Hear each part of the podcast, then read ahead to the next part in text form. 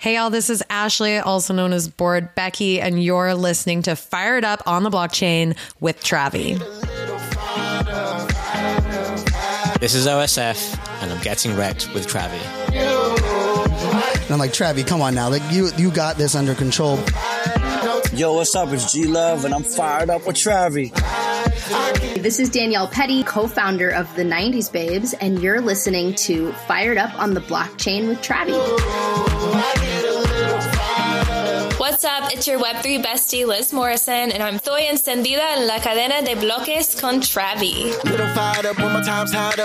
What up, y'all? This is Sammy Ariaga on Fired Up on the Blockchain with Travie. I'm Ray Isla, and I'm fired up on the blockchain with Travie.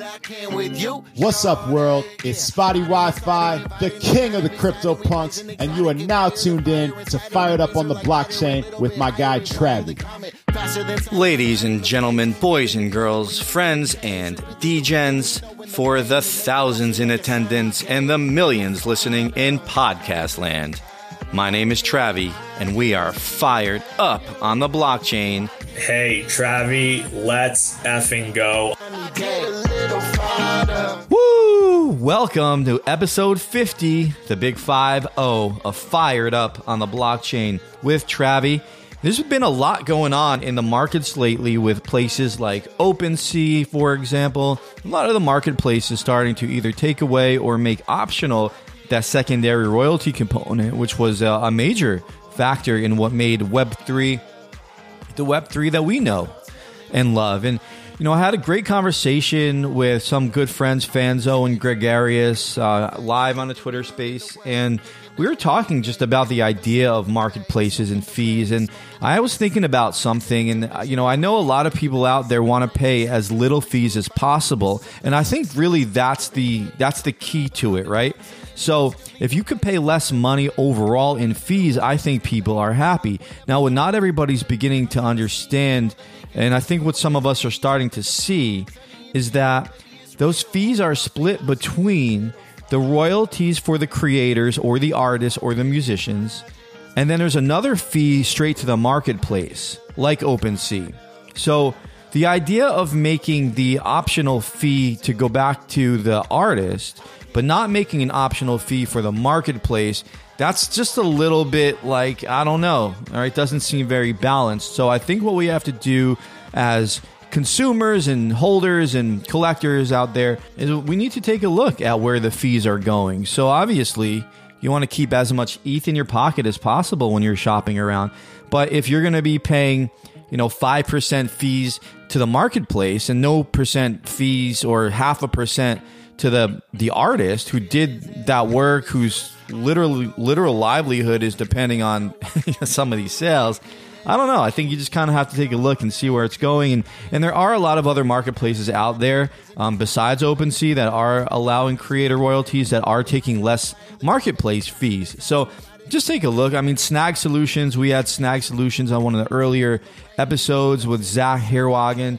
And he talks a lot about how they're really not trying to take marketplace fees from you, the consumer, but they are trying to continue to give royalties back to the creator. I have to say this I'm going to take a step back and tell you this. The Journey NFT was never planning on using secondary royalties to sustain uh, its longevity. If anything, if we were going to get secondary royalties, they were uh, going to go into our grant funds for the schools um, and also maybe into the artist support fund. So um, it doesn't really affect us in that way, but it also kind of led me down this rabbit hole. Hear me out. It's going to sound obvious to some of you, but starting to dawn on me that not everybody out there cares about utility or cares about doing good things on the blockchain or cares about community. But I can tell you this if you're a holder of the journey, you do. And because of that, I and the team will continue to reward you. I know that everybody out there would like to flip. Everybody out there would like to make some ETH. More power to you. But I have to tell you this as a holder of the journey, the longer you hold, the more things we're going to give you, whether it's more NFT airdrops, whether it's the merch claims, whether it's access to things that we're doing with our partners. I have been a part of membership clubs and I understand what that's like, and that's what the journey is all about. You can do whatever you want with your token, but guess what? I'll always appreciate you for being an early holder. Now, let's quickly go into today's NFT tutoring session. Hey, hey, hey, it's time for school. Yes, that's right. It is time for school. And if you don't know, NFT 365 podcast with Fanzo just hit 400 episodes. So big congratulations to Fanzo and the whole team at NFT 365. I am humbled and honored to be a co host for season two. But Fanzo's been doing this for a very long time. And it just so happens that this is where we are on Fanzo's journey. So it's really cool to be part of that along with you. If you haven't subscribed to NFT 365, please go ahead and do that. This is episode 50 for us and Fired Up on the Blockchain with Travie. So I just want to go ahead and thank some of the people who have been here with us and also have been guests on this podcast. So I, w- I want to give a big shout out to some of my friends who have been on these episodes. Duckmaster from the Non-Code Ducks and NFT venues, thank you very much. Nadim from the Crypto Legends, thank you very much. Fanzo, of course, thank you very much. Riddles with Grassverse, it was a pleasure to chat with you. Danielle Petty and the 90s Babes, thank you very much. Brandon and the rest of the OG Collective, whether you've been on as a guest or you've been listening, thank you very much. Board Becky and Kara from the Fame Lady Squad, thank you very much. That was one of our most downloaded episodes. Nathan and Tim from Avril 15, thank you very much. G Love, the Grammy nominated musician, has been doing his thing for so long. Thank you so much. It was an honor. Jay Thorne's been on twice from the Music NFT Show podcast and also his own music NFTs. I mentioned Zach Hairwagon from Snag Solutions. Thank you, sir. My buddy Jay Alders, fine artist here from the great state of New Jersey. Thank you so much. Katie Brinkley, it's been a pleasure having you on. I think that was one of our, our most favorite conversations we had. Uh, also, Girls Night in Web 3. Becky and Liz, it was a pleasure to have you on. Vince Warnock, marketing genius, thank you very much. Coach B Patel, it was an honor to have you on. I love seeing what you're up to with meta athletes and, of course, with Drew, uh, who's been a guest on here as well. Spotty Wi Fi, thank you so much for being on two times. Mason Eve on the special edition uh, with her very limited and exclusive sold out drop. Congratulations and thank you. Homefield.fit with Daniel Caridi. I love what Daniel's doing for the kids in, in the schools. I also need to give a big shout out to La Leyenda, the Mezcal company, who have an NFT where you can access their Mezcal slash tequila. Uh, we've got some really cool uh, Twitter spaces where I was on there with Crypto Tech Women and Not Your Bro and Honeys and Sacred Skull. So thank you so much for being a part of this. Um, other musicians like Ray Isla coming on and even singing a little fired up on the blockchain with Travie for us. Thank you so much. Um, along with Liv Charette, Adria DeLon. Thank you so much. Uh, Kate Phillipson, one of my favorite one of one artists out there. Thank you for being a guest on here. Greg with Zealous, of course. Thank you so much. Thank you for everything you're doing. Our seven year old artist friend from the Kitty Cats, Ariana. Thank you so much for being a part of this. Uh, then we had a two part episode with the Crypto Dads. Been a big fan of the Crypto Dads. We'll always support the Crypto Dads, of course. Then we got my buddy Moish, Moishi Kaufman. Moishi is uh, the host of Unruggable podcast and also many Twitter spaces. Uh, I do have to give another shout out to Liz. Liz Morrison and I did a recap for the end of 2022. We talked about a lot that went on in uh, Web3 in 2022. Um, then we went into 2023. Lots of love to these guests Sandy Carter with Unstoppable Domains, her crypto Tess with Bulls and Apes project. We had the Bugatti Group, the luggage company, who launched their NFT. One of my favorite people from the Secret Artist Project was on here. We had Sammy Ariaga with Pixelated. Woo! We had OSF with Wrecked Guy was a guest on here. Deborah Gloria with her sensuality uh, photography collection. Thank you so much. And then, of course, we had Mohammed C. Dot giving us all the alpha on how sports and NFTs are coming together. And today is a different kind of a day. Today, we're going to take a look at what it's like to build in public. A lot of times, late night on the Twitter spaces, some of your favorite people doing some of the great things in the space come together and really just talk about a lot of things from music to ideas to what it means to build together. And that's what today is all about with your Web3 besties. A late night Twitter space with myself, Becky, Liz, Fanzo, Niki Sparks, and Graham. Let's get into it. Speaking of girl dads, our babe OG girl dad just rolled up in the room. Travie Trav. girl dads to the stage, please. Please Yes. report. Report. Stage Did left. someone say girl Thank dad? I heard girl dad from my other uh, Twitter space. Yeah, you know it, man. Yes, sir. How's everybody doing on girls' night tonight? We just finished up with Spotty and hopped right over here. Oh, Oh, nice. awesome. How was it? It was good. He's got a new drop. He's got a new song with Snoop. It's only out um, until Sunday, so we uh, we were talking about that, and uh, it's cool because he was on episode twenty of my pod, and this will be recorded for another one. Uh, it's it's great to to chat with people a few times to kind of like see how their journeys are going. Um, so it's cool to check in with you and see this open mic night. This uh, will you be my Web three Valentine? This is this is a good night. What's up, uh, girls' night fam? Everybody. Yeah, love to hear You're it. the best hype man, Trav. You really do come through with some energy, my guy. Uh, it's This it's it's easy when you love people. You know what I mean. Oh Yes. Hi, I'm Liz. I'm Becky's co-host of Girls Night in Web Three. and um, yeah, so Becky and I were Twitter friends last year. And we met in real life last June at NFT NYC. And we, I basically like kind of forced her to eat chicken fingers with me, and it was truly like love at first meal. And we totally hit it off. Vic was there too. He witnessed it. He can vouch for us. Wait, And Liz, it, Yeah. it was love at first tendy. Oh my gosh. Love at first tendy. Honey Pea. Honey bee. Okay, sorry, continue. Honey Pea is our uh, nickname for 100%. It's a joke on us saying 100% all the time. So, anyways, Honey Pea.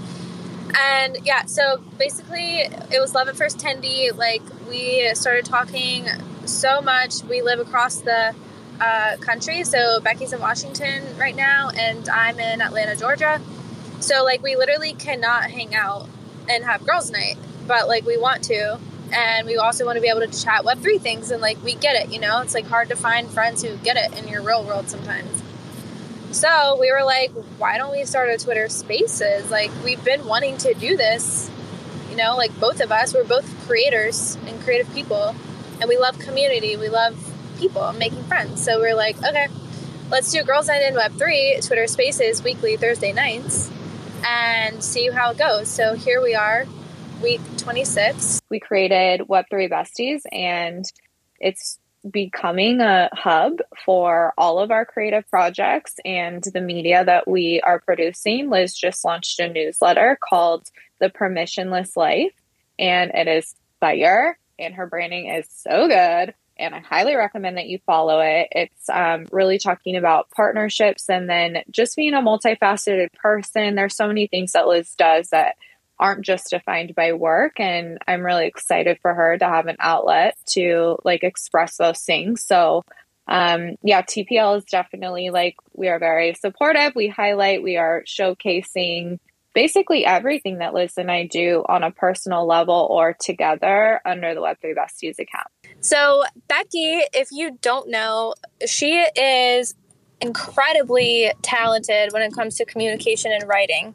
Like, if only I had 5% of her skills, like, I would feel really good about myself, but I don't. So, work in progress. But, um, yeah, so Becky started a newsletter back in the day, and it is still current, just like, okay, let's, anyways, DJ Diaries. Well, Becky finds the most um she has to be super inspired when she writes she can't just you know write for out of um feeling forced or obligation right? She needs to really feel it. And so you know when becky writes you're going to get something good because it truly comes from her heart and she expresses through all of that.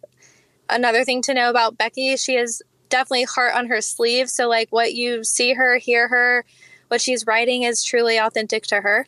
So basically, all that to say, um, I and listen, Becky will tell you the way I hype this girl up, like, yo, you gotta be writing, you gotta be making your content, you gotta be putting your newsletter out. Like, you have such a good thing.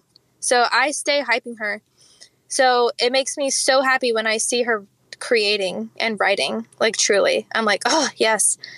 It feels so good to see your friends operating in their power. You know what I mean? And like using their superpowers. So she sent me a text yesterday. Was it yesterday? Yeah.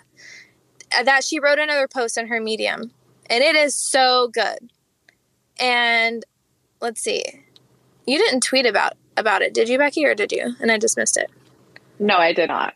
I did Okay. not tweet about it. I texted Well- it to my closest few, all of which are on stage right now, actually. Well, if you click the only link in her bio, if you click the link in her bio, you can go straight to the source.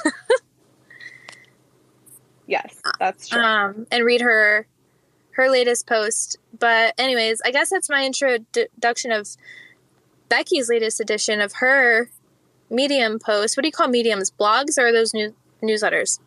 I call them articles. I don't. Okay, I don't- articles. Mine are articles. I don't. I think you can do it however you want, but yeah, Yeah. I call mine articles. So her article is called "Building in Public: Creating Better Boundaries." It's also where she introduces the new phone she mentioned. Who? Oh my gosh! we yes. need to talk about the name. Okay, have, have you said the name yet? Sorry if I missed that too. It's like loud in my car. No, we haven't talked about the name yet. We just. I, I just said that I got a new phone to host, but we yeah we haven't talked about it. Let's talk about Okay. your name, Becky Two Phones, because I think Oh, yeah. that th- that article gave me like vibes from uh, from the I wire. think my where you connection had, is like in and out. Can you hear me? we can we can hear you. Gosh darn Can you hear yeah, us? we can hear you, Liz. Oh, you can. Okay. I'm just telling Okay, Becky how how she reminds me of uh of somebody I'm from done. the wire. When the wire, they always had like a I'm burner getting phone. out of my car. for, I'm uh, muting really quick. Sorry, I'm awkward. I think she's just trying to talk over my. Um, Not awkward at all. She can hear you.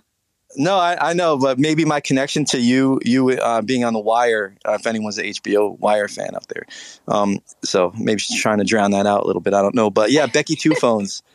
I like that name. I like it too. Um, in in the Medium article, because okay, listen. Here's the thing.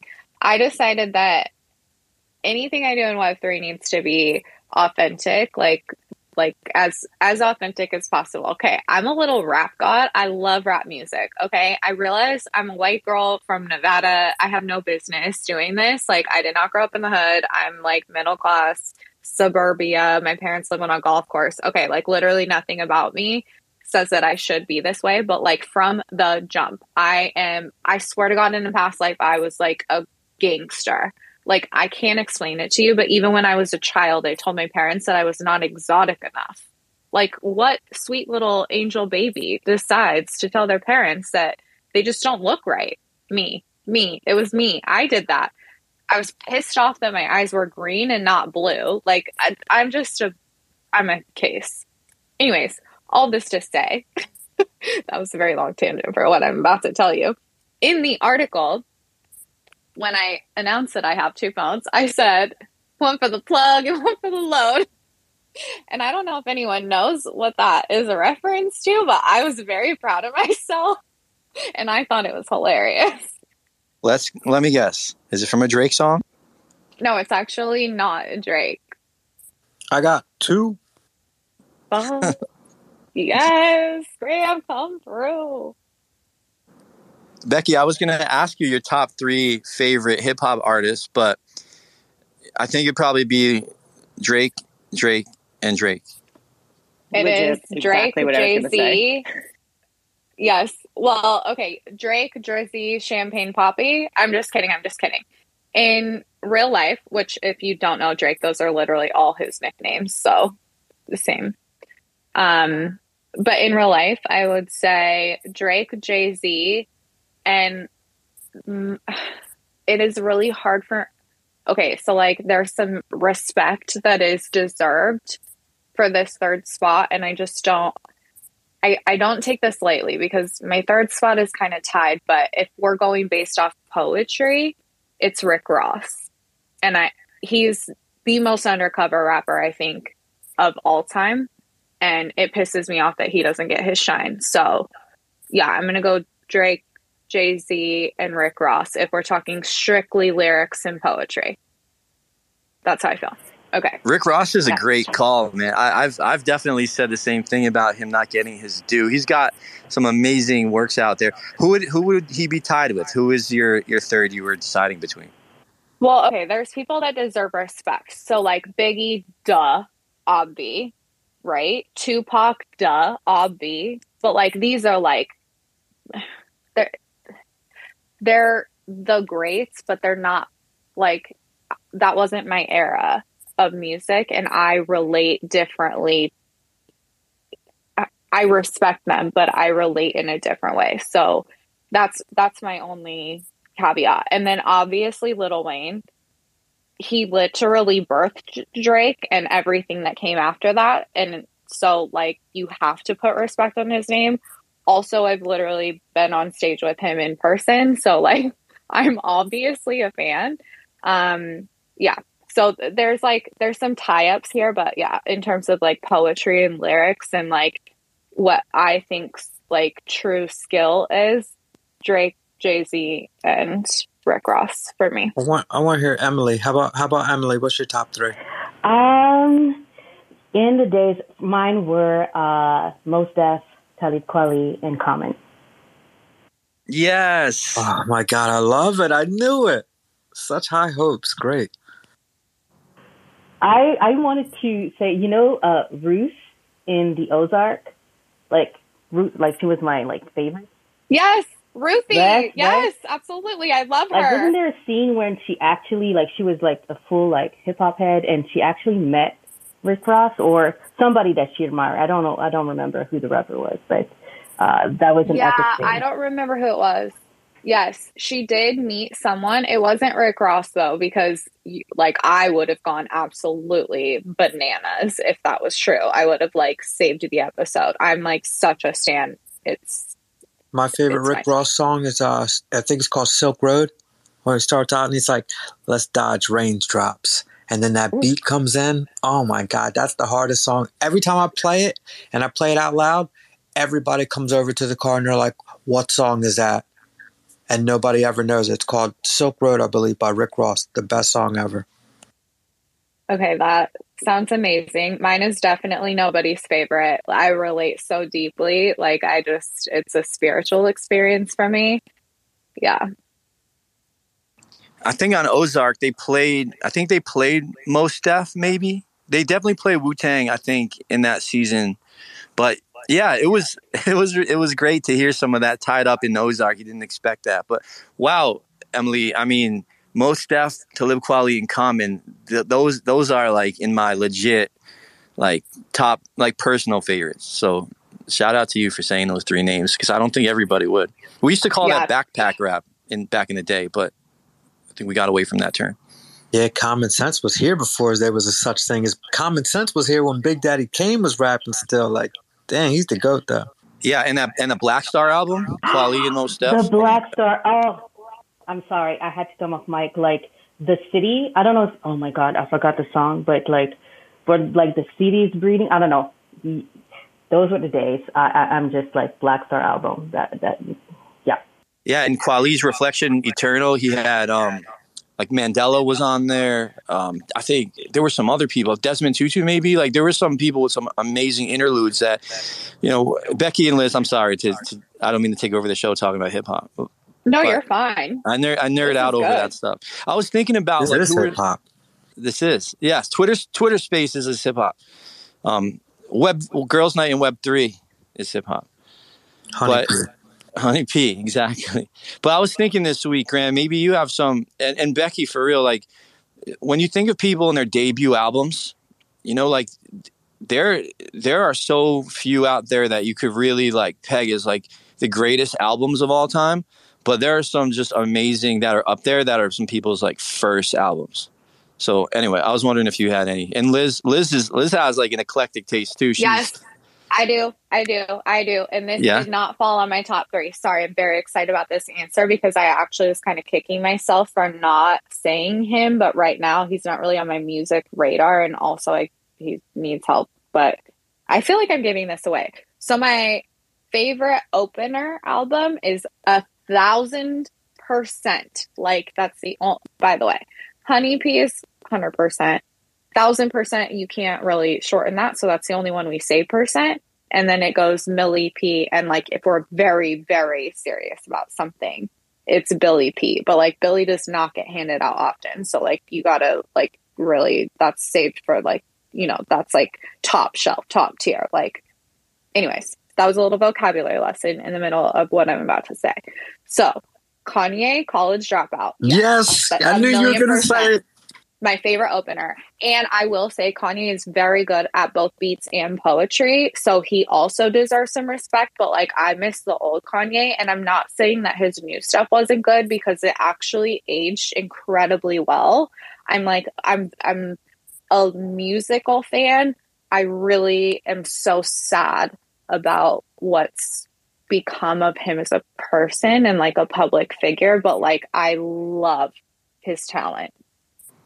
Yeah, I love Kanye. I actually want to. My nickname is Normanye, like my rap nickname is Normanye, and I actually want to change my last name to Ye actually now because it's ironic that it would still be my first name is Norman and my last name would be Ye, and it would still say Norman Ye, Norman Ye. Oh so it'd be the same. I'm gonna do that. I love that. That's such a cool name. I love it. And honestly, Emily, when you said Talib Kweli, I was like, oh my God, I only know about this because of Kanye. Like, I wouldn't have been introduced to those artists if it wasn't for those earliest albums because he dropped so much knowledge. Um, Big Brother about Hove, like that song Love it. is literally a master class in storytelling to a beat. Like it is. I'm. I have goosebumps talking about this. I actually didn't know how much I had studied, but anyways, yeah, I have like the Kanye graduation bear. That was like my second NFT ever. The first one I ever bought because keep in mind my first NFT my husband bought for me. So like it goes deep. Like it runs really deep for me. One thing I want to say real quick though, when Kanye was on Drink Champs, just to keep it how real it was, they started asking him about like verses or whatever the case may be, and they, obviously they're going to ask him about him and Jay Z, and like he just gave it up. He said, "Nah, that's my big brother. Like I would never do that. Like that's my boss. That's my this." He, even though he still had them billions at that time, he he stood down from that immediately. He said, "I ain't doing that. That's my big brother right there." So he kept it hundred with that. You know, Yeah. uh, and you and you mentioned you mentioned Common and and Kweli and Mos Def. Uh, There was a period of time in the early 2000s that I thought was going to be a really interesting period for what we thought hip hop might become, um, and it it kind of stayed like not super mainstream. It not that it was underground, but the crew that that Kanye was rolling with then was like like there it was like the Dave Chappelle crew, like the people who you see still now. Like you think about those folks, like the Black Star crew, like Mos Def and Kweli and Common, and even like Dead Prez back then. I remember reading this article in Double XL. It just felt like we were on the forefront of of like real like real hip hop. Like I don't know, I, I'm I'm partial because I'm like from like the, not far from New York, so like real hip hop to me is stuff that's from New York. Sorry, people not from New York, but I have that. Back that. I have that bias, but it doesn't mean I don't like other stuff. I just thought that we could have had a little bit more realness to it. Um, and then, you know, it got away from that a little bit. I think like with the success of like someone like with 50 Cent and Ja Rule came out a little bit after that. And then, um, and now like, now a lot of stuff sounds kind of similar. Like a lot of the beats to me sound like tick, tick, tick, tick, tick, tick, tick. Like a lot of them sound very similar. Um, so I, I always respect creativity in the space. Like, and the one thing, Becky, I don't know how you feel about this too, because you did, you did just, you know, name Kanye. To me, in hip hop and music and art in general, like I have a hard time separating the art from the artist. I mean, what, what are your thoughts about that? Like, I almost feel like if I have Kanye on a mixtape, like as much as I like a song, I feel like, eh, like I definitely can't play this with the windows down, or like I got to skip this one. Like it's really hard. It's really, I almost like want to delete it off the playlist. Yeah, okay. I hear what you're saying. I think I naturally go by the rule of like who they were in the time of that discography. Like to me, Kanye in College Dropout is a young, naive, extremely ambitious, like arrogant motherfucker that's gonna make a way for himself. And I still, when I hear his music, I still hear that part of him the same way I still hear like baby Drake and take care. Like there's it's I feel like it's them at that point in time. And then for me, the lyrics transcend the difference in time between when I first heard it to my life now. So I can relate it to my life now, but I see the artist as their perspective then. And I think that's the only way I can like justify it and like not feel gross or turned off. But I'll tell you what, I can't listen to anything R. Kelly. Like I can't. I've deleted every song that he's featured in, even the new stuff, like new stuff, old stuff. I can't do any of it. Some I, I didn't respect him enough as an artist to make that exception for him. So many little rap gods in here. I knew you guys were the besties for a reason. Yeah, one of my favorite songs is called Lunita. It means little moon and like a little pet name for the moon. And um, it's a song just about nature and the moon, and I'm obsessed with it. it's like my go to. Um, it's like a cool vibe. But yeah, that's my favorite song. One of my favorite songs. We named the phone the plug phone. Or wait, is this the plug phone or the load phone? Which one? I think my personal would be the load, and I'm pretty sure that the bestie phone would be the plug. What's a And- lug? Right? Um, I referenced it in my Medium article about new said phone. Anyways, um, I thought I was funny. I didn't get it. I'm the only one who thought I was funny. I know what a plug is, though. That's why. Okay, so you guys, we named the phone. We named her. Liz and I did. She is Penelope, the iPhone. Where this all originated is that we named Liz's iPhone, which, like, I'm not a person that names things. Like, I've never named my car, I've never named my phone before this. She's the only one. Except I did name our Mac because Vic refused to let me get a dog that I decided we were going to name Winston. And when he refused to let me get the dog, I decided that the Mac we bought next would also be named Winston as like a consolation prize. So my iMac has a name and now the work phone has a name. But Liz and I, okay, so long story short, Liz and I named her droid, who used to host our spaces but cut us off at, you know, roughly 52 minutes and 35 seconds. um, her name was Drea, Drea the droid, right? So when I got the phone, I called Liz. I'm like, okay, we need to name her. Like, what's going on? What do we call her? And we were like throwing out names, and I'm like, I feel like because Drea was a droid, we like iPhone needs to have a P name, but it has to be cute. And I was like, something cute like Penelope. And she was like, yeah, that's it. And then we were like, oh my God, like Penny for short. And then the fact that Liz texted me Penny P today, I mean, this is like meant to be. Yeah. Like, like it's Confirmed. perfect. Yes. Also, she's like a very cute, like pastel muted pink. Like, I'm pretty sure I now own every single color of like rose gold that Apple has ever had, like ever, ever. Um, but anyways, yeah, she's very cute. She is super cute. Has- Go ahead. Has Winston been behaving himself around Penelope, or is he like fighting for attention? You know what? Winston has been dead to me for like a minute now, and it's really not on purpose. But um, when I abandoned the corporate world and like on camera Zoom calls, I also abandoned our desk where Winston lives, and that kind of became Vic's workstation. And um, yeah, I just haven't checked in with Winston very much lately. I haven't really needed to. I have a lot of devices now to choose from. And Winston just isn't my first choice. He's not as mobile, you know? Is, is Vic holding Winston down? I mean, is Winston getting any attention? Because I can I can see this going one of two ways here. No. Vic is Oh, no. not holding Winston down. Vic got his own computer. So uh Winston is decorative at this point, um, but also very functional. He, he'll be functional when we like I don't have any more words to justify these decisions, so I'm gonna stop talking. Andrea the droid was a baddie. Um, she is a baddie. She's just tired and she cannot hang as long as we need her to. So Drea is still around. Need her for a backup, backup, backup if we need her. But she is enjoying Yeah, she's plan D. retirement. Do you get what I did? what there? did you say? I said she's plan D. oh my god. Yeah, she really is plan D. Like for real. But yeah.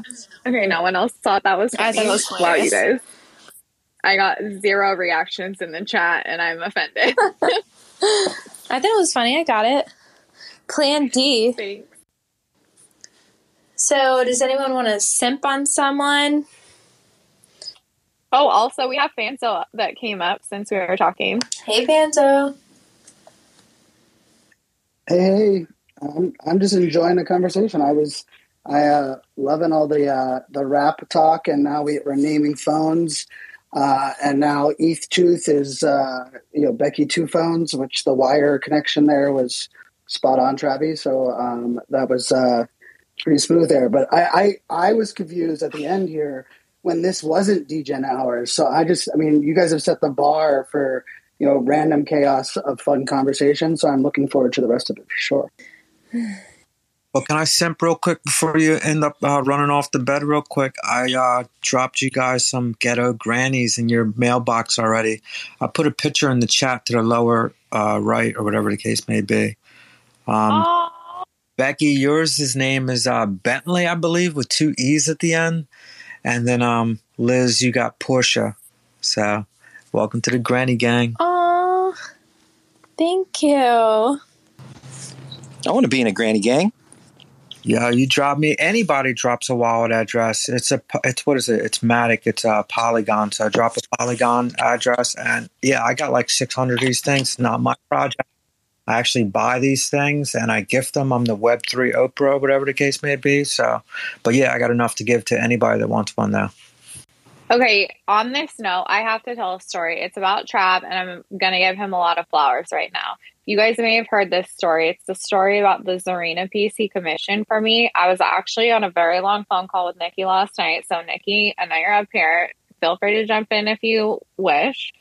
Um, but Trav, based on a council meeting that me, Niki, and Trav on, it was the CC Council in 2022, and we were like, all still council members. Em and Maddie were leading the project. Um, we like were having this chat about all the OGs had these like reworks that Zarina was doing, and which is like her derivative essentially of the OG tokens. And I kept saying I wanted one. And I was like, yeah, but I have to wait till I'm an OG. Like, I just didn't think that she did them for anyone besides OGs because that's how I had always seen her work was through the OG collective. So um, within like three days, Trav literally sends me an NFT that he commissioned from Zarina of my like bubblegum pink CC PFP. And to this day, like that is one of, if not the most like thoughtful, unexpected, oh. absolutely like beautiful. It was, I can't get over it. Yeah, exactly. I still can't get over it. Trav, it was seriously like the nicest like gift. I'm still so obsessed with her. Like it just meant everything. I was telling Niki this last night. Like Trav could have done that and held it in his wallet and I would have been just as excited about it. And the fact that he like gifted it to me, like he sent it to my wallet when it was done it was just like, like exactly. Like you just who has friends like that? Like please tell me who has real friends like that that do things like that for you? Like who? I don't i didn't have friends like that before web3 and it's just a beautiful example of when you find the right crew and you find like-minded people who have the same values as you and really see who you are as a person like to your core it it just makes such a difference. So, Trav, I really want to say thank you again for that gift. And also, like, I just want you guys to know how Web3 Trav is. Like, he's been doing this shit. There's ledgers, there's receipts. Like, he is the definition of Web3, one love, we over me. Sorry, Fanzo I know that's your thing, but like, he truly is like the living, breathing embodiment of that ethos. And I'm so proud to call you such a close friend of mine in Web3. Like, I love you so much. Oh, thank you. Web three besties are Web three besties for a reason. That was actually, you know, yes, that that was based on that conversation. Um, but like, you might not have had an OG crypto chick, but you you're an OG in the space, and I think it was cool. Is like I know Vic had given you that crypto chick, right? So that was really special. And if I was ever going to commission anything, especially for you, it had to be that one. But what I don't know if I made clear at the time too was a big part of that. I wanted to gift that to you on your first girls' night, like because you had announced that you and Liz were about to start the Twitter Spaces, but she wasn't done with it until the I think it was like the next morning. So I gifted it to you the next day. But that was a big big part of the reason why too, just to kind of show you like I appreciate you and everything you do in this space, and like we are we are friends, and like this is what we do for each other.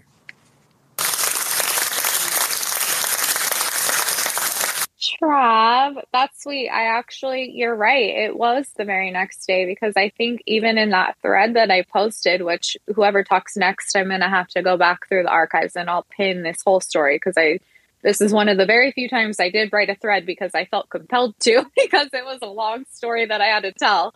Um, but yeah, that was the very next day. And I remember I woke up so jazzed about launching Girls Night and I was just so happy. Like Liz and I were both like on cloud nine and then I like wake up and I'm I was um, working on WOD at the time and I remember I was going into a meeting when Trav like sent me he sent me a DM um, which was like a video of the progress video that Zarina had sent him and he like didn't tell me what it was. He just started this video and then the preview of her drawing it plays. And i'm like no he didn't. And i'm literally watching this and vic is watching me knowing i'm about to go into like a work meeting and my eyes just start watering like literal tears just started welling up in my eyes as my brain starts collecting the information and I realize exactly what's happening that it's a Zarina drawing, that it's my PFP, and that Trav did this for me. Like, I, it was such a moment. I will never, ever forget. And the fact that it came off the heels of that girl's night. Like, there's certain moments in life where you just know you're doing the right thing and you're in the right place with the right people. And that was one of those moments for me that told me this is where I belong and these are my people and they do see me for who I am.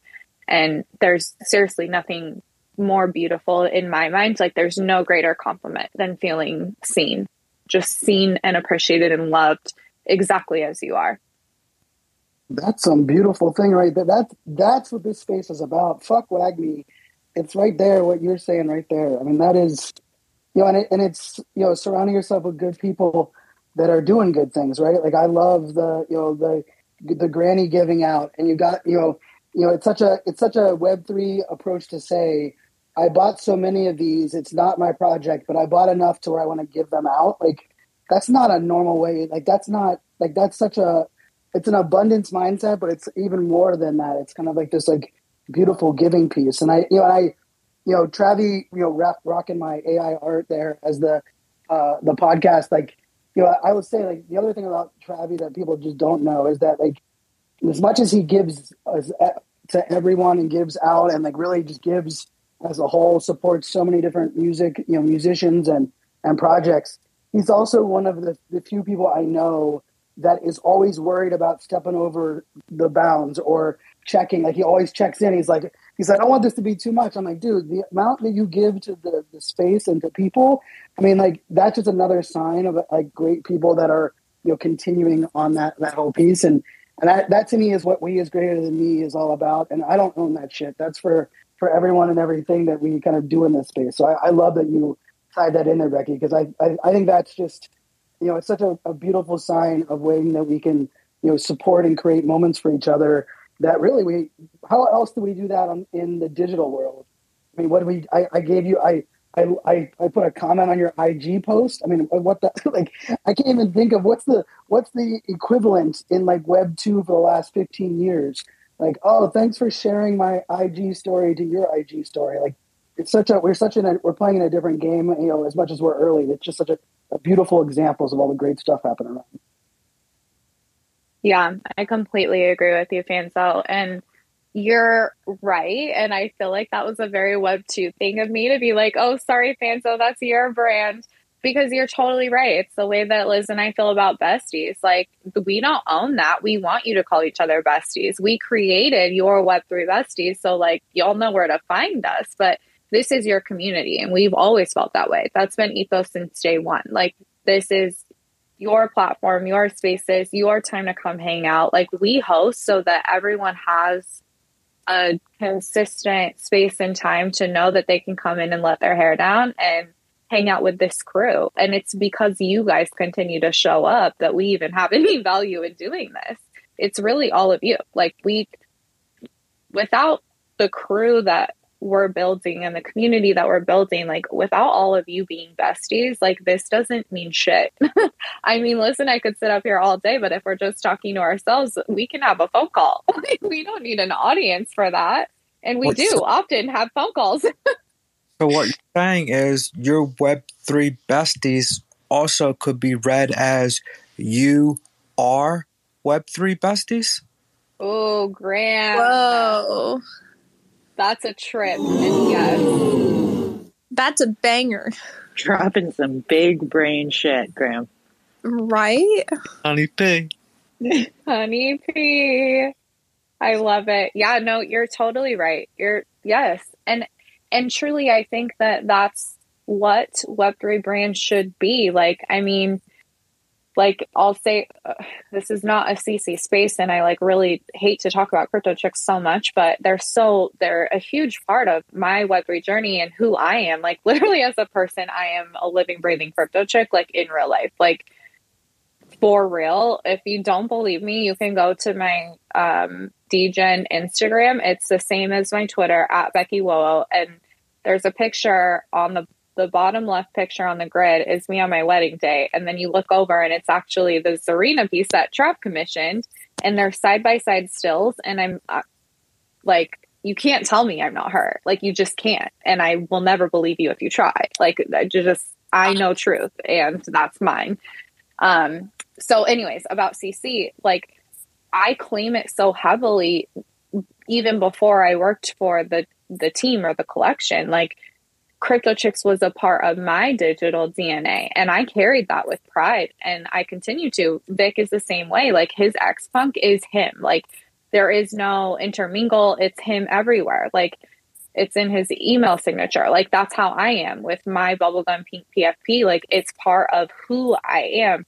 And I think that that is such a very like Web3 thing. Like even Gigi down in the audience, like I'm sure she feels the same way about CT, CTW. Like the crypto tech women are that group of women. It's about the people that are in these projects, in these communities, and in these crews. Like, I mean, I would never call us an alpha chat because like we're we're not, but like I love us. We are a crew. In my mind, we roll deep. Like when we show up at in-person events, like we're the besties now and you're going to know when we're present.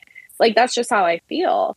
And I think that's a huge difference between web 2 brands feeling like they own like their identity and web 3 letting their community own the identity of the brand, if that makes sense. I'm probably going really deep, and this is probably a very aggressive business talk, but um, thank you for listening. Well, let's take let's take it a step deeper here, Becky. I think one of the things that I know Fanzo and I appreciate about you, and this was something Fanzo you brought up um, on your pod when we were chatting, was that maybe this is not a CC thing. This is a Becky thing. So let's just just hear me out on this one. Maybe maybe no other NFT brand has been through as many. I don't know as many things, as many trials and tribulations as Crypto Chicks has. And the fact that the most recent tribulation is you as the brand manager and the, basically like the face of the crypto chicks is like it's so on par with almost like with your story right? Like where you started off i know you were there in clubhouse days. I know you were putting out um, the degen diaries. You were working on year of the woman. You were working on you know wod you had gone through your own trials and tribulations. We all went through ups and downs especially with the fluctuation of the price of of certain NFTs that we thought were going to, you know, be more valuable and the price of different crypto. And, you know, Becky, you see where you are now, it almost feels like, I, I know it's going to sound crazy, but it almost feels like your story is really kind of like just beginning. Like all that stuff was like the, the prologue. And now, and now here we are, like chapter one, like for real. Trav, I have like the biggest smile on my face. Okay, I realize this has been a lot of talk about me, and that's not the point, but I do want to say nothing like this simpy, sappy shit where we love on each other and it's real. Like, this is not fake. We're not making these like these things up. These are actual facts. Like, there are actual blockchain like entered hashes that you can go check to confirm that we have been doing this for real, for real. Like this is not, we are who we say we are. And everything is so true. And I love that for us. Like I love this feeling for all of us. I cannot tell you how good it feels and how strong my conviction is not just in this space. Like i i mean i've said this on personal phone calls. I've said this on team work phone calls. I'll say this now publicly on twitter spaces. I know i've said it to liz on our phone calls. Like i have never felt more bullish about life. Like and i don't mean the macro things and the shitty economy. Like we know. I complained about it last week. I promise i won't do it again. But i've never felt more right more prepared more in the like I'm just in my element at a level that I truly feel like I am unlocking. Like I do feel this way. I've literally told this to Niki last night on the phone. Like there's something in me. My visions are too big. And right now there's like so much alignment and flow and autonomy to create the world that I can imagine. And like it's not just me it's all of us. It's all of us using those you know our own imaginations and contributing and putting the work in and using the skill sets that we do have to create the realities that we want to exist in. And i feel blessed. At the end of the day every single day i feel so privileged. I cannot believe the level of freedom that i've created for myself but i also can't believe the endless and vast amounts of opportunities I've had now and before now that gave me the skills, the lessons, the heartaches, like all the shitty stuff that it took. I had to learn those skills to get here. And I've I've truly never felt more right where I'm supposed to be ever. Like ever in life. Well, you know, that also just connects beautifully to the CC conver- like the whole vibe, right? Because like when I think about my early moments in this space, like I mean, when I minted, you know, crypto chicks, and you know, I remember when the reveal happened, and like it was within like a couple weeks that I decided, like, hey, there's this one with pink hair that is going to be my like forever crypto chick, right? And I and like I remember flipping up to it, right? I had four, and I, I think I sold all four of them so that I could buy in uh, enough to buy the, the the crypto chick that I still hold as like my as like my PFP and, know it's so interesting just from that whole the, the project's journey but also the spaces journey right? And I think Travis you hit it right on. Like I think Becky like where that you know where that project and I also have to give love to you know Fame Lady Squad right? Those two projects like Fame Lady Squad reminded me of what Web3 community could actually look like in that like people could come together and take back ownership and and like so much of that. Like i remember the very first time um, you know uh, board becky and i uh, were going back and forth. And i remember like that that arena and that element. But i will say like it was actually getting in the crypto chicks that it was the first time that i felt like as a like cis white male being like like hey i can i can hang out in crypto chicks and have like a space and have like an energy. And it, it allowed me to also kind of like double down into going. You know, still I still hold this, the same Fame Lady Squad that I that I got way back. You know, like when all that stuff was going down, and you know, and I, you know, you mentioned Gigi and you know, crypto tech women, like proudly holding those, and and '90s babes, uh, another one that like I mean, there's so many great people that they are so much more than their project, and I think like crypto chicks is is a, a beautiful representation of that. And I think that Becky, you're feeling that like love and right space and right time because like this is like it's it, it kind of came together and is building exactly what like what we, we need and like what the, the you know not only the community you know cc community but i think the overall community.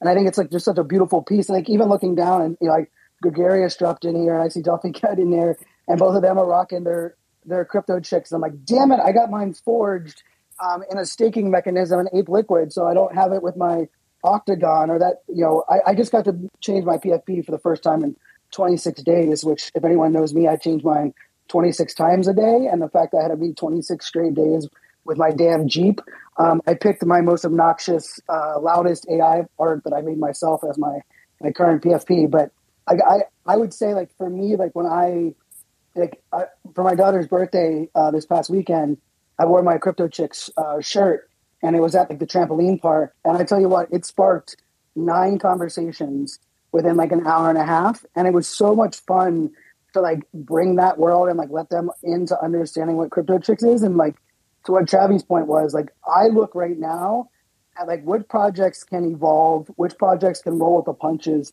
which projects are going to be able to admit that they're not perfect and, and recognize that they also have to evolve with the chain, the time. That also means sometimes founders move away, sometimes brand managers move away.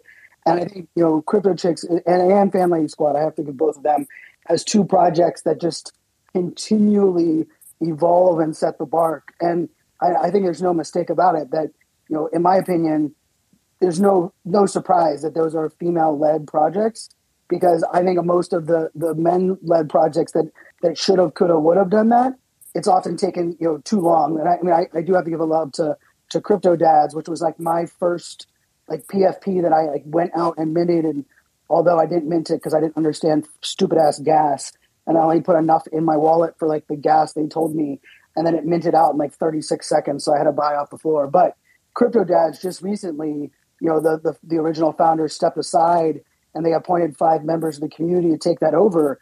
And I'll just say transparently, you know, I got on the phone with the team at Crypto Dads almost a year ago, and that was my recommendation to the two founders was to I think it's a great spot to step aside or to bring on a, a board.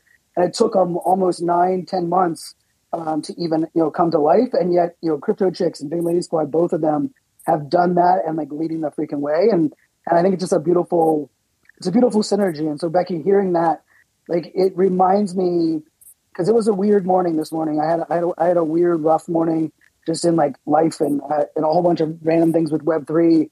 And you know, it's important to like be reminded about like the pure love and connections and people. And you know, for me, it's never about who's running something like CC, but it's about all of that it represents. And like when I look at the PFPs, there's just always a smile for me on that. And I think that's just that's more about those spaces than anything else. So I love hearing that from you. And I, am all here for some love and sharing love. We need more of that in this space. Yes, that's what the Web3 besties are for. You can simp with us. And yes, that's the play on Mean Girls because your girl is obsessed, but it's fine.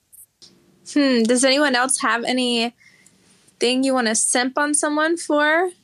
Since it is Bessie, will you be my Valentine? Does anyone have a Web3 crush? Um, are you crushing on any NFTs? Well, I guess we just talked about that. Um, oh, that's a good. Actually, we didn't really like say if you guys have an NFT crush besides Gram's cop and my unicorn. Come tell us, Niki. I know you were crushing on some rainbow makeup earlier, my girl. I I might be sniffing around. I might be. We'll see. I don't know. Like they just, you know, she's so good. A rainbow makeup with a black lip. Like so cute. A little bit bright, a little bit goth, right up my alley. So we'll see if I can make her happen. She is I've been right up your alley. Yeah. I've been kind of overdoing it in recent weeks. Trying to pull back a little, maybe. No? Okay. You don't say. Guys, actually, this is a great point. Um, when three of your four main team members are very obsessed with the project to the point that they're investing personal funds and like willing to call them their own grails. I think it's pretty safe to say we have a great future ahead of us. Like this is this is facts.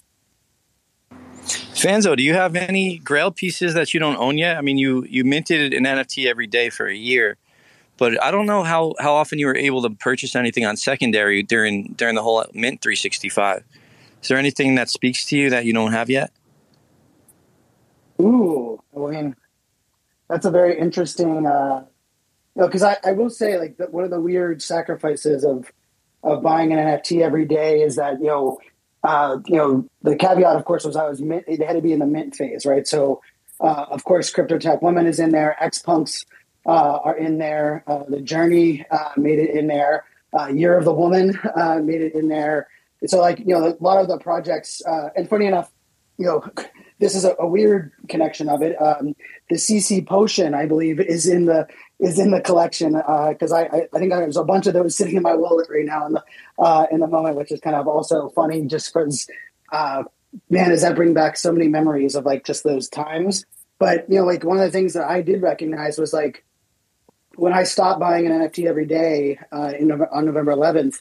You know, part of it was like, okay, well, what the hell project am I connected to, or do I relate to the most, or do I love? And you know, like, I mean, for those that were there when my wallet got compromised, you know, that was that was like the weirdest test for me, right? Because I had I had been in the space for exactly a year, almost almost to the day. It was it was like six days after I had been like I had you know bought you know an NFT. You know, I was in the space and and um, you know I, I got in like March uh, of twenty of twenty twenty one, and um, and then you know and in March of twenty twenty two, my wallet got compromised, and you know the community.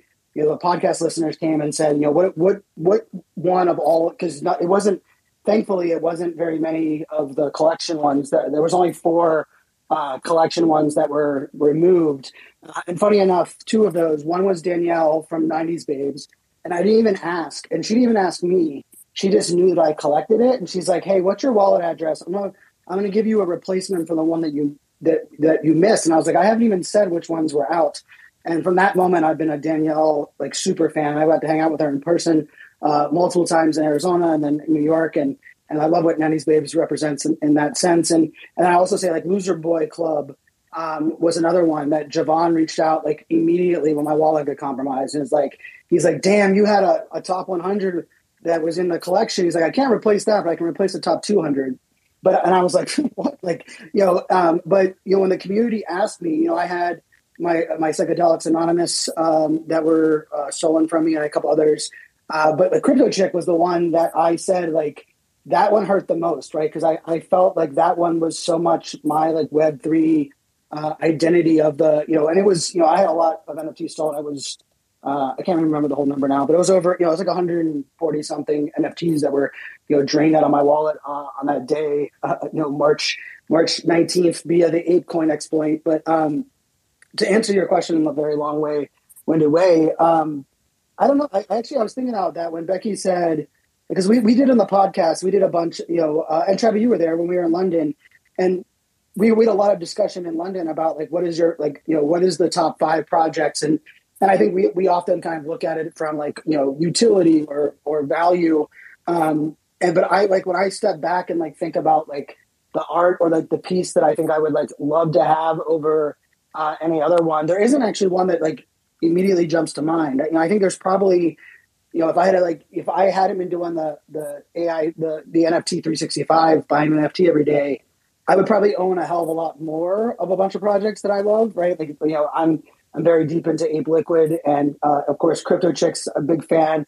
Um, I have a lot of AI apes because that one means a lot to me because that was kind of my first exposure to AI art in Web three, and I was like, oh shit, like this is an interesting. Of course, I didn't expect to be able to create it. Like that's a whole other one. And I don't know if you guys saw my piece today. Today I posted today. I, I can post it on the nest. But um, my last, I'm starting to kind of. Uh, I've been finding my own in kind of the in the space and, and you know with the whole AI thing, and I've been doing more on like uh, Converse Chuck Taylors, which is the one I, I, did up there. But that was like it's kind of crazy. I, I, I actually created three pieces individually, and then I stitched them, layered them uh, on my iPad, and turned that into the one that you see up there. And um, but the the funny part about that whole thing is that when you said Becky, when you were or when you were like you check the floor for crypto chicks, you know, on a regular basis, I actually had to in January change my like when I opened my Chrome browser, I had two tabs that automatically opened, and it was funny because it was my gem.xyz, but it was my crypto chicks landing page because I like that is the collection that I have scoured like the in my favorites on my on my main wallet it's like just hundreds of crypto chicks that I was like, I like this one. I like the pink, pink lipstick on this one. I need one with the pink hair like this. Uh, and I own, I think, I, I think I have four of, of, ones with pink hair. But yeah, I don't know, Travis. Yeah, that's, that's actually a great question. I, um, there, you know, on the flip side of that, there's not a ton in my wallet of 900 plus NFTs that I, um, there's probably only a handful that I could say like those are the ones I will never sell and I'll never like let go. Uh, like my Playboy Rabbitars is one that is you know really important and valuable to me. That was you know a very big aha for me in New York whenever you know I was able to the utility was activated and I was able to go to a Playboy party because I owned an NFT and I was like oh shit like I can check off bucket list ideas with uh, with NFTs. But uh, yeah, I mean it's a great question. I, I think it's. What about you, Travie? Do you have one? Well, I think it's, it's crazy, man. You just mentioned like for a lot of us, the IRL like access to things that really opened my eyes to the utility, even beyond like merch claims and you know token gated websites and stuff. And we just had this conversation with Spottie on on the Spaces right before this one. Um, but yeah, it was like holding the NFT to get into something you otherwise would have to pay whatever, however many hundreds of dollars, like to go out in the city um, that night. So yeah, I, I think for you it was Playboy Rabbitars. For me, there were there were a couple things like even you know when when Evan was was launching Diamond Dogs and stuff, and to see I can go to a baseball game for holding an NFT, and then having Spottie's thing to go to his concerts. It, it was like it was like VIP access that you know that that's what you want in real life. So but yeah, I mean, in terms of like in terms of NFTs I don't own yet. I mean, I'm I'm I'm really I've talked about this. I'm really bullish on OSF's project, uh, Rekt guy, R E K T. Just had him on the podcast. I think like he's he's doing so many things that are so interesting. Um, and I said even earlier when like when you guys were all having like the the Kanye Love Fest, like I'll still always give love to the like creativity out there and like what OSF does with even some of his additions like the wrecked City, where if ETH goes up five percent over the course of 24 hours, the NFT looks one way, right? It looks like a nice shiny city. If ETH goes down five percent in 24 hours, it's it's like a wrecked version. The, the colors are darker. The, the, the people look like kind of scary in, in a picture. You, that's like that's creativity to me, and you know to support somebody like OSF if I could, if I could actually get one, my hands on one, like um, I'd be pretty happy about that. But you know, we talked about Becky's process, right? And, and how from all the way back to Clubhouse to now, like being one of the people who run Crypto Chicks. Fanzo, for any of us that listened to your podcast religiously as we did, like I feel like I remember where I was when when your wallet got compromised. Like I feel like I was I remember even you and I weren't like like friends like we are now, but I even remember DMing you and Drew and being like, "Yo, I know who has your crypto chick." Like th- like they just showed up in in the Discord and yada yada yada, and then we we we somehow found a way to track that person down and get it back to you. And then the raising of some of the funds to to get it back. I don't remember if it was Carter or Ryan maybe it was Drew, somebody in the NFT 365 Discord did like a fundraiser event to to get that back. And just I remember like being part of that, man. And I think I've said this to you before, maybe in real life, but like I don't know. Like I feel like it, it hit us all like in such a crazy, weird way. It wasn't, you know, my tokens that got taken, but like you have you have like that Gary Vee thing about you where like you're you're helping people like onboard into the space, giving out education, like doing countless hours of things for free. So when you got hacked, it, it really hurt. Like I really, I felt like it really hurt us. I mean, I remember even like, you know, and, and you were getting emotional during the, the podcast and stuff. And I was like, damn, like we got to do something for this guy. And it's good to see even back then too, like whether it was Danielle, I know like M, M and I had some talks about things too, about like how to get you back something. So I was glad you're able to get that back. But man, like that was that was an emotional time. And looking back over the course of the year, you know, Becky and, and Fanzo and, and Liz, like I'm not sure exactly when you jumped into Web three, but I think we've all been through some crazy stuff. So it's it's really interesting to kind of see where we are now and and like look like look around and see who's still left, left here in the space after all we've been through. You know what? I felt that same way for a second when, fuck, when oh, excuse me for cursing, when I was listening to Fanzo's episode about how the rally token was going to be going down. He had to come to his following with that. And, you know what I mean? It's like, you know what I mean? It's like this guy is like the nicest guy. He's always open to teach and all this and that. And so it's like, it's like the guy you see that would never fight somebody and then somebody bullies him knowing that he's he might even be a big guy that could probably punch him and knock him out, but he's too nice to even do that. And it's like just keeps getting hit with these things. But Fanzo's a champion though, man. Wow, thank you for that. Um, the, yeah, that rally one, um, it still hits. It still hurts, um, especially just because that was before I got into Web three. Like that was, uh, I, you know, I got approached on Clubhouse in December the year before about launching my own coin. Um, and and I and I'll say I just all of this. I mean, you know, I you know I think the lesson for me early on in my career was that if I if I believed that perfection was a fairy tale, then I could own my own vulnerabilities, my own mistakes, and even my own um, you know pain in a way, just to to you know let people know that they're not alone. But I mean, truthfully, part of it was like I don't know if I get through both of those scenarios if it wasn't for the fact that I could lean on the community, I could lean on the podcast, uh, and I could just let people know, like you know, I mean, this is a startup that was backed. You know, like when I did the research, and they had twenty nine million dollars uh, of Series A funding from A16Z, and I know Gregarious is in here, and he had a coin as well. And I mean, I did all the fucking research that you could imagine, right? And then I went all in. Like I went on every single community call.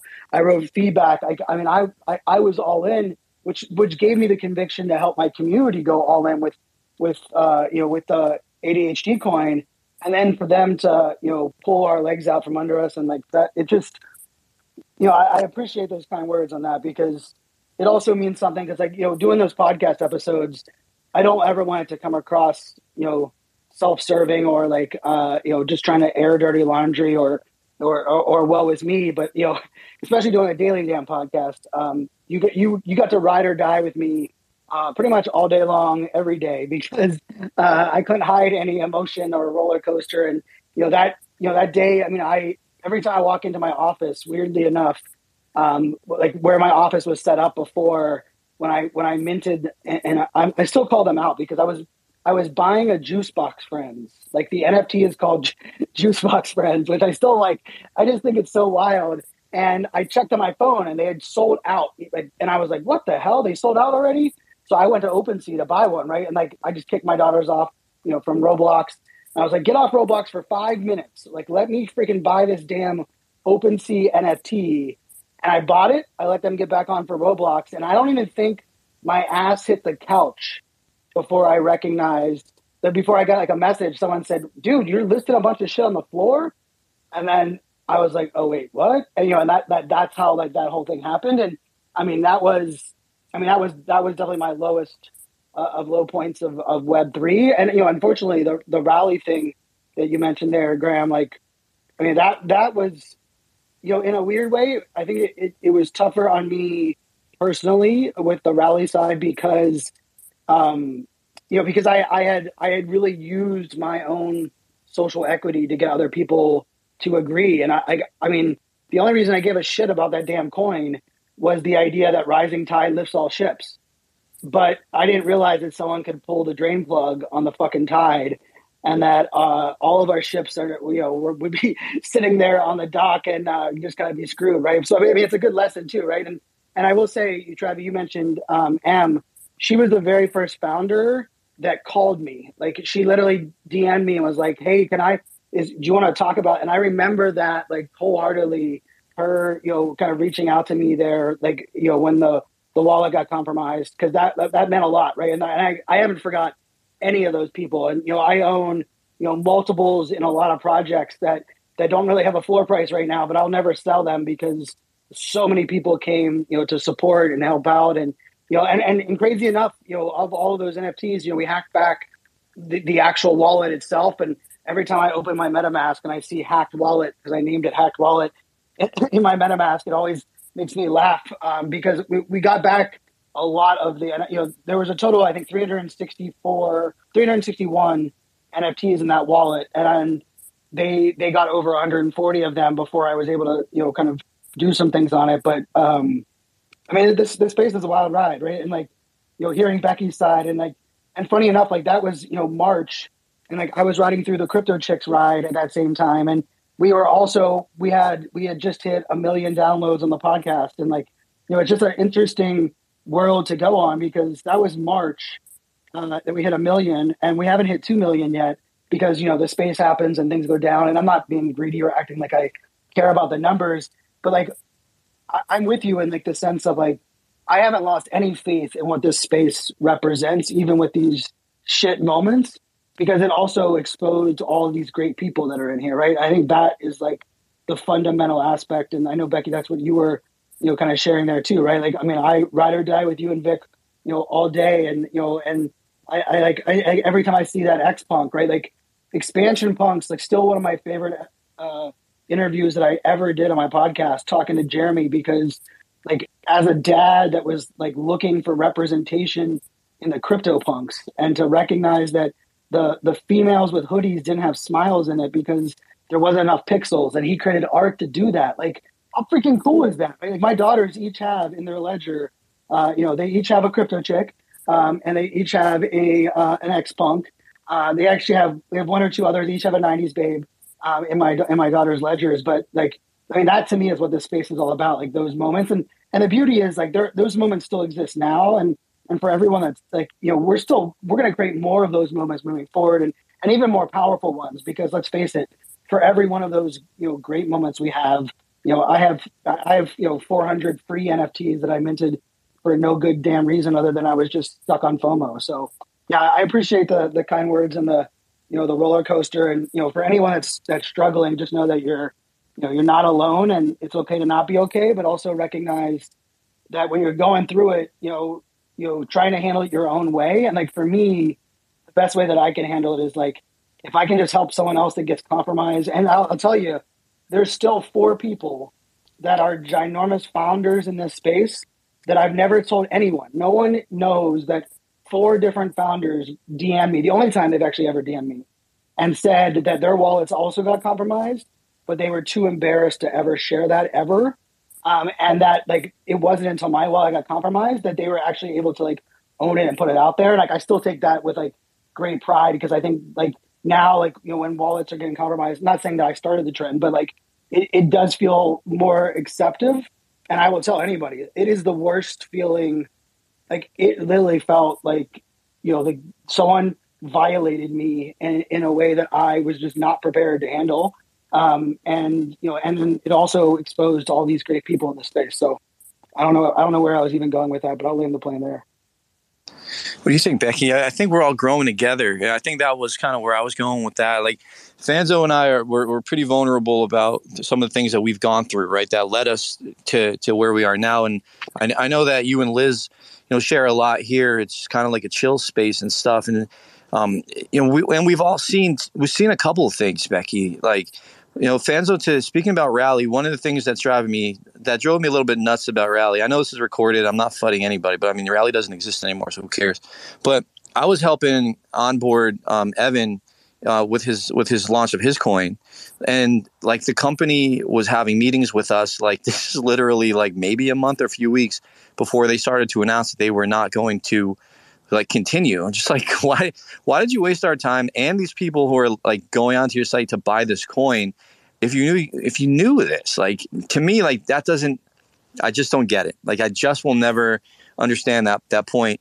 And Becky, you know, we don't have to name names and stuff, but like we've seen different people in this space who are like heads of different um, like brands and, and founders and stuff like that come and go and and we talked about it too like how you know like crypto chicks has evolved and stuff but like this has happened with a lot and a lot of them aren't aren't really around anymore like you know fanzo i think you just gave a lot of really good advice for people um, you know, and I know your DMs are open because anytime someone clicks on them, it says like I talk fast and tweet faster, like like that kind of thing. When someone tries to DM you, it's, it's a really like inviting way that Fanzo has. But you know, Becky, like, how, what's something that we could tell people to deal with, like, just this whole, like, I don't know, like founding teams just not really kind of being as present anymore. Like a lot of us kind of feel hung out to dry with so many projects, and you know, we we've known people who who have run companies and stuff like that in real life and in Web three, and it's I don't know, it's just it's just you almost feel like a little bit like exposed in that way. Like I know it's not the same as Fanzo just said about getting drained, but it but it has it like a similar kind of thing where you just feel like, man, I just threw my my ETH out the window. Yeah, Trav, I totally feel what you're saying, and I think the biggest thing that I can say is for anyone, my best advice is like embrace that vulnerability. I think vulnerability is the part of us that makes us human. And the more we're willing to open up and accept our vulnerable places, I think the more seen we are for who we are and the more loved we are for who we actually are. And to me, that is a much better breeding ground for success when the people who surround you know your flaws because you've been extremely communicative about them and can support you in your weaknesses so that you can shine in your strengths. Um, so just as like a rule of thumb, a rule of life, a rule of business, a rule of Web three, I think that we as people need to get a little more comfortable with our shortcomings and understand that having a fixed mindset about those shortcomings will never serve you. And if you can have an open mindset and know like it's a growth mindset, if you can give yourself the permission to embrace a growth mindset and know that your limits are only what they are today and they don't have to be those same limits tomorrow and that you have people that if you just open up and ask for help they're going to be willing with like open arms to let you lean on them and to let them support you like people want that the value in a relationship should go both ways and you really do like you want to feel like you're contributing as much as you're getting from any relationship you're in. And I don't think that we can have true, authentic, real relationships without embracing the pieces of us that are vulnerable and flawed and not perfect. Um, my current boss, Bob, as you all know him, um, who owns the Crypto Chicks collection, tells me all the time. Um, and Trav and Niki can vouch for this because they're on our team meetings where he literally tells me in front of anyone, and I deserve it, that um, perfection is the enemy of good. I, isn't that what he says, you guys? I'm pretty sure that's what he says to me. Um, but the point is, I'm a perfectionist. I have been my entire life, and some things need to go out just good enough. And I'm learning to embrace the fact that things don't have to be perfect, even though I'm in an extremely detail oriented and like thoroughly thoughtful. Like I'm extremely strategic in everything I do. Nothing I do is like just cuz. I'm I think through things from so many different angles in order to make hopefully the right choice, but that takes time. And sometimes in Web3, we don't have that time. So I have to lean on people who know me well because I've communicated my flaws and they've seen my flaws, they've seen how I operate to help me through where I'm not that strong. And that's, I think, what happens when you lead with with a certain level of vulnerability and authenticity. And they truly go hand in hand. It's just that vulnerability can also get you in trouble if you trust the wrong people. So you also have to be able to delineate between the relationships that are there to support you and the relationships that are there because they see your shine and they want some of it, you know? Um, okay, this was a very long tangent, so I'm going to land the plane. I think everyone needs to embrace vulnerability in general. And I think doing that we give others permission to own their mistakes and own their shortcomings. And I would have a hell of a lot of respect for a lot of the people that disappeared or didn't do what they said they were going to do if they came back and just owned their shit. I think that's all we can expect from anyone at the end of the day. And yes, maybe you invested in a project that thought they were going to have a thriving business. Maybe they thought they were going to have a thriving business and they had big plans and lots of ideas and really want to, you know, take their project to the moon. Like, I think that that's a very real possibility, but we as a community don't see that if those founders don't open up and own their mistakes and own and and that takes comfort with being vulnerable on a mass scale because these are not communities of just like a couple hundred people.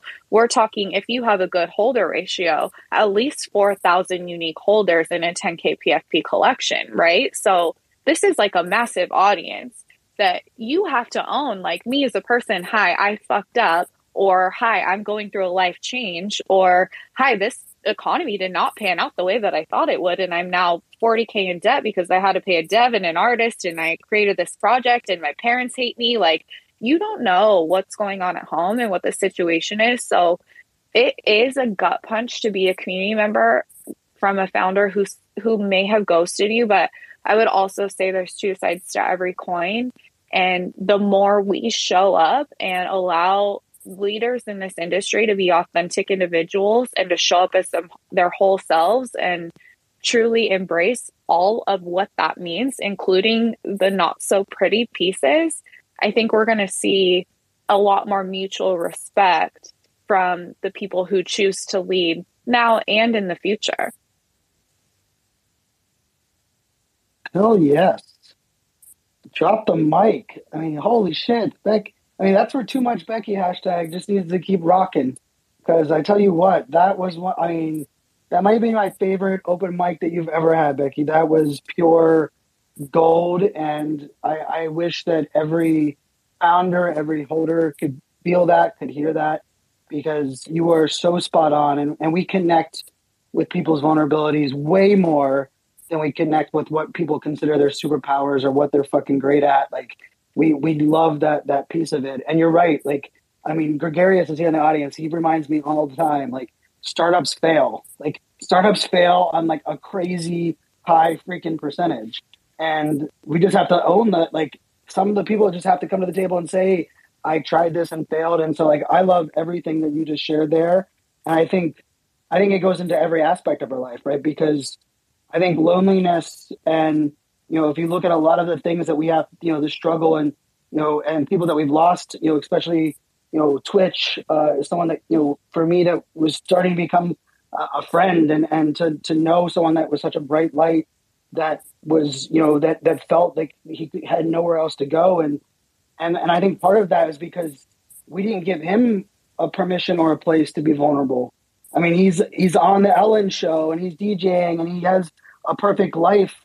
Like you know damn well that if he came out and was complaining about his depression and his loneliness, people would have been like, "Oh, woe is me, rich celebrity. Like, uh, must be you know must be tough." And how horrible is that? Is that like someone that like brought that much joy to everyone else?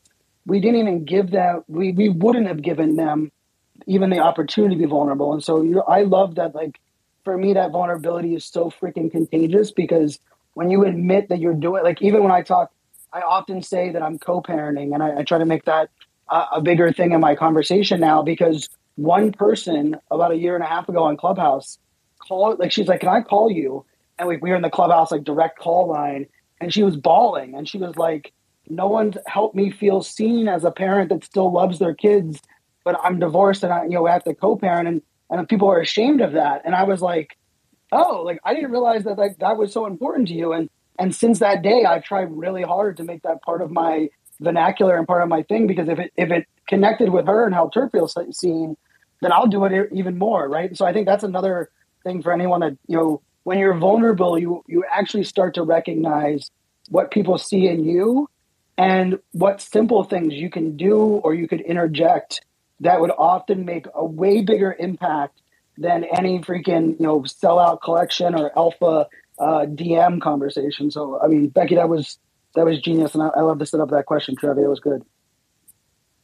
Yeah, thanks, Trav. Always coming through with the best assists.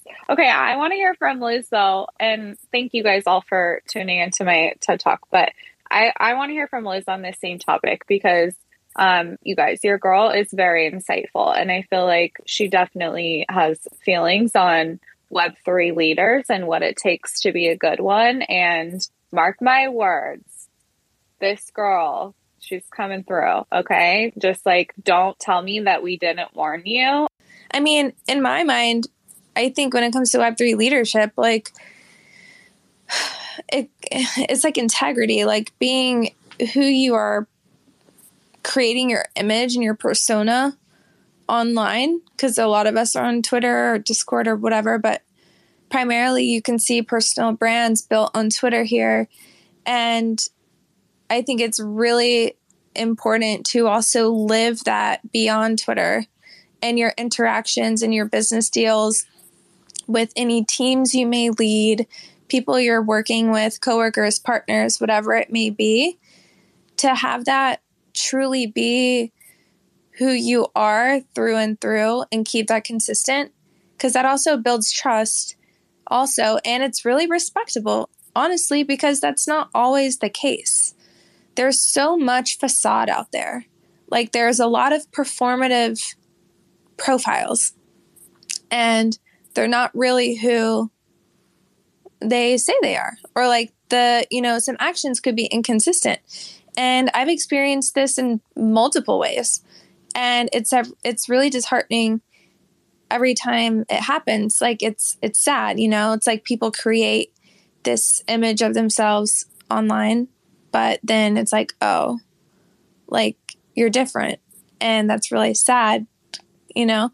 So I think that's like important when it comes to not even just leadership, but just like as a person and like as a spaces host or as a creator or a founder or whoever, like however you're branding yourself and building yourself up to be. Like if we're meeting in real life and in person, like I really hope you're the same, you know? Like how exciting is that? And it's really heartbreaking when it's not the case. So just like something to I don't know. That's like my whole tangent about this. Becky has heard me ramble on about this so many times. but but it's an important ramble and that's why I wanted like I I think it is. It's an important perspective to highlight because the thing is like in okay, I said this to Niki on the phone last night and I feel like it it rings pretty true. Web 3 to me it feels like I grew a different dimension. Like my life was kind of 2D before. Like I kind of just like played the society game and did what I was supposed to, like what I thought everyone expected of me, what I thought the definition of success was. I was chasing things that like I liked, but may or may not have been me.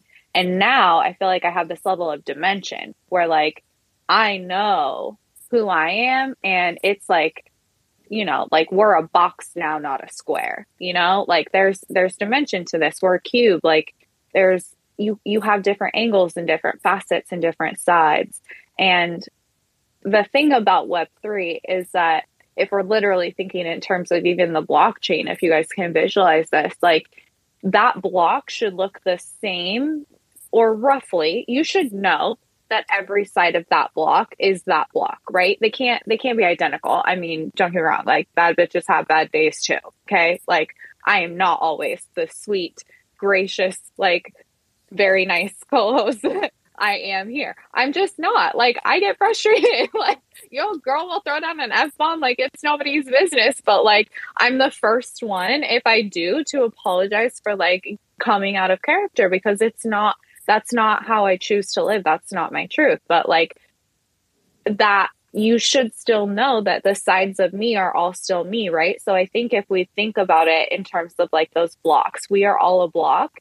And being in Web3, we have already submitted to a transparency right? Like we've already put ourselves out there in three dimensions saying, this is who I am. Here's my wallet. Here's my face. Here's my name. Here's my Twitter handle. Here's my husband. Here's my everything. Like I just reactivated my LinkedIn. Like it's all real, right? And I think it's important. Like I'm just using myself as an example because I can speak on myself and I can't like speak on everyone. Like that's just not, I shouldn't, right? But I can tell my story. So, anyways, um, I think it's important that all the faces of our block are consistent and the things that are said. I hope that the things that are said to my face are the same things that are said in back channel chats and group chats that I'm not part of and discords that I'm not part of. I mean, if my name is even mentioned, I don't think I'm like big potatoes like that. Like, I don't think, you know what I, I'm just saying, if my name were ever mentioned, I would hope